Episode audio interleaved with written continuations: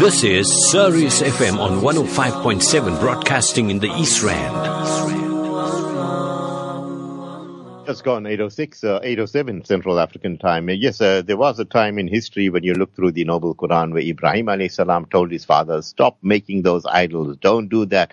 And his father said, I will hit you. I'll do this to you. And Ibrahim alayhi salam smashed those idols into smithereens. You know the story when Nabi Muhammad uh, sallallahu alayhi salam came into the Arabian Peninsula and gave uh, the message of La ilaha illallah those idols had to be taken off. And, you know, it really uh, addressed uh, the uh, ruling hierarchy at the highest level. And they said, no, no, no, let's compromise. Don't pick on our idols. Just we'll make you their king. We'll give you everything. He said, no, they have to go. There's only one God.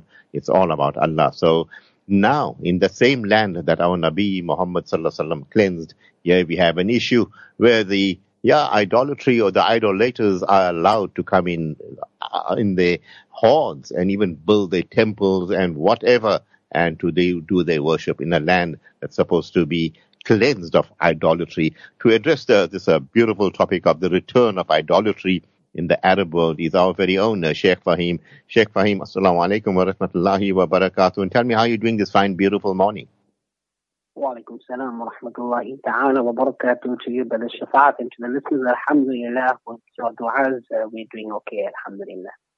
I tell you, Sheikh Faheem, you are so relevant 24-7 on the platforms, doing, uh, doing what you're doing best. This uh, topic actually is the brainchild of our very own Sheikh Faheem. Sheikh Faheem, I'm giving you the next 10 minutes and uh, Bismillah. Bismillah ar-Rahman ar-Rahim. Yes, well, uh, contextually, we need to understand that idolatry refers to the worship of idols. Now, idols usually is something that's a tangible object, and of course, as you mentioned, the Shafat, uh, you know, the story of Nabi Ibrahim alayhi salam explains exactly why uh, this is something illogical, because it's illogical to worship an inanimate object. And this is why uh, the story of Nabi Ibrahim alayhi salam, uh, you know, it, it deflects our, our ideology to, to the concept of being irrational, right? Now, Rasulullah and part of his message was to annihilate these false notions, uh, specifically from the Arab world, of course, initially. And before Rasulullah could pass away, when we pick up the books of Sirah, when the Sahaba Ikram were gathered around him, and he asked them, you know, to, to, you know, make note of a few things he mentioned أخرج المشركين من جزيرة العرب uh, remove the idolaters from the Arab Peninsula. So from that moment onward, the Sahaba Ikram, Ridwanullah they spared no effort in fulfilling that task. And as this continued to such an extent that almost two thirds of the known world was under the flag of Islam and the kalima of Tawheed, La ilaha illallah Muhammadur Rasulullah sallallahu Now, forward the clock to the current age, the modern age. Now we have something called the UAE, the United Arab Emirates, with Arab kings, with princes all over the shore. Instead of abiding by this particular command of Rasulullah sallallahu they are inviting the mushrikeen into the Arab world under the guise of investment into the Arab land. And in the process, undoing all of the work that the Sahaba Ikram, the Tabi'een, the Tabi Tabi'een had given their lives for literally.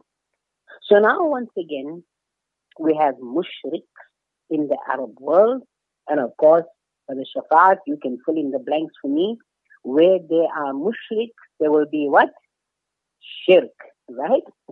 Beautifully so, said. Shirk, yes. Sallallahu alayhi wa sallam has mentioned in the hadith, and you'll find it in various books of hadith, but this particular one, Al-Bukhari, was Sayyidina Abu Hurairah, radiallahu ta'ala, and has mentioned that Nabi Kareem alayhi salatu wasalam has stated that لا تقوم الساعة the final hour will not be established until the buttocks of the woman of the tribe of the of the Dos, the Dos tribe will move. Yani what this means is obviously in relation to how when a person moves and obviously your hips sways, right?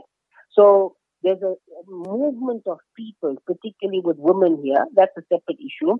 Whilst going round an idol called Zil Khalasa, right? Now, here, the, the narrator mentions that Zil Khalasa was the idol of the, those tribes which they used to worship in the pre-Islamic period of ignorance. Now, here's the thing. The Zil Khalasa was a fake idol, okay?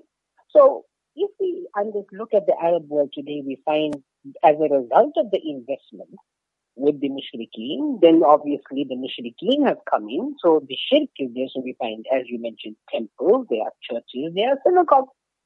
Now, that idol that the Prophet Ali والسلام, foretold about in the end times was a false idol. You see, today we have different kinds of idolatry in the world.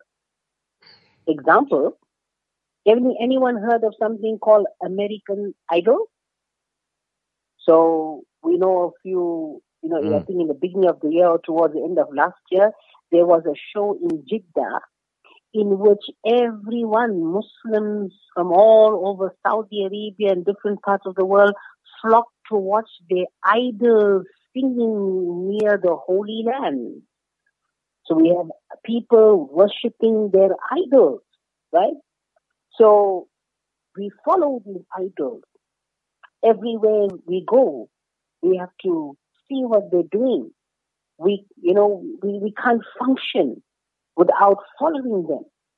So we have that kind of idol worship that has now entered not just the Arab world, but particularly Saudi Arabia, right? Now we've heard soon that uh, Saudi Arabia wants to host Formula One. And that is something that the fandom of uh, Formula One, as an example, they literally worship and idolize their drivers and their teams, right? So that's another form of idol worship that you can talk about. that be there because we have to look at it differently. Remember, Nabi Kareem told us about different kind of idolatry in the end times. He spoke about a hidden shirk. Now, listen to the amazing words of Rasulullah, how difficult the shirk would be to spot. He said that shirk would be like spotting a black ant on a black stone on a dark night. How difficult it would be to spot that kind of shirk. So even in the Arab world today, we find this flow of wealth. People are worshipping money. But that's a separate subject altogether. But coming back to the to the particular uh, topic of discussion, Shafat, you know what a wonderful topic you've chosen, because when a person thinks of Mecca, when a person thinks of Medina, what are we thinking about? Mm. We're thinking about our deen. We're thinking about our Rabb. We're thinking about our Nabi, sallallahu He who brought us the Tawheed. And here we have people who are openly inviting the mushrikeen to these lands, shaking their hands, welcoming them, treating them like VIPs, making arrangements for them to have their separate identities, you know, allowing them the opportunity to welcome their friends, right?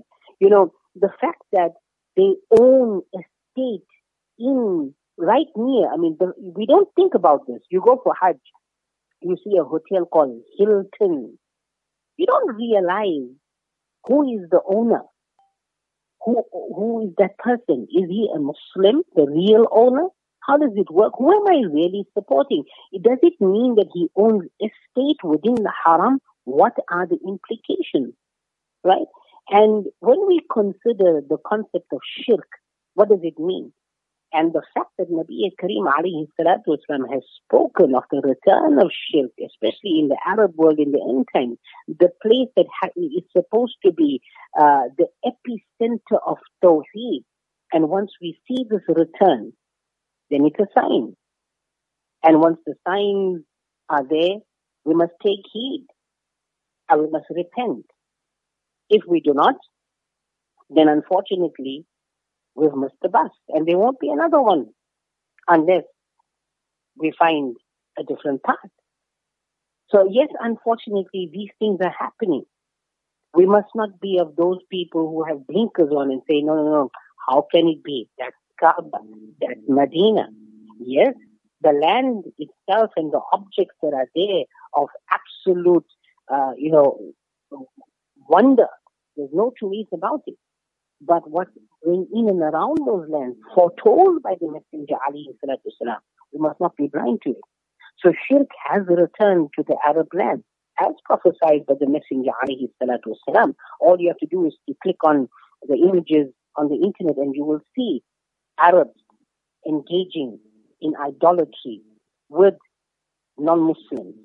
And we must only hope that the future generations to come are able to help, you know, uh, alleviate this kind of problem. But we ask Allah subhanahu wa ta'ala to safeguard us uh, from this uh, grave, uh, you know, sin. And the Messenger alayhi salatu wasalam used to make uh, immense dua uh, against it. And Allah subhanahu wa ta'ala safeguard us all. I mean, and you, uh, Sheikh Faheem says so beautifully, where there is a mushrik, there'll be shirk, and there's a this epicenter of Tawheed people, dilution is taking place, and all the things are coming through. And yes, uh, Sheikh Faheem, on the lighter note, you know, you said, you know, we, if we miss the bus, now, you know, someone that parks the bus, hey, you know who he is. He likes to park the bus, uh, Sheikh.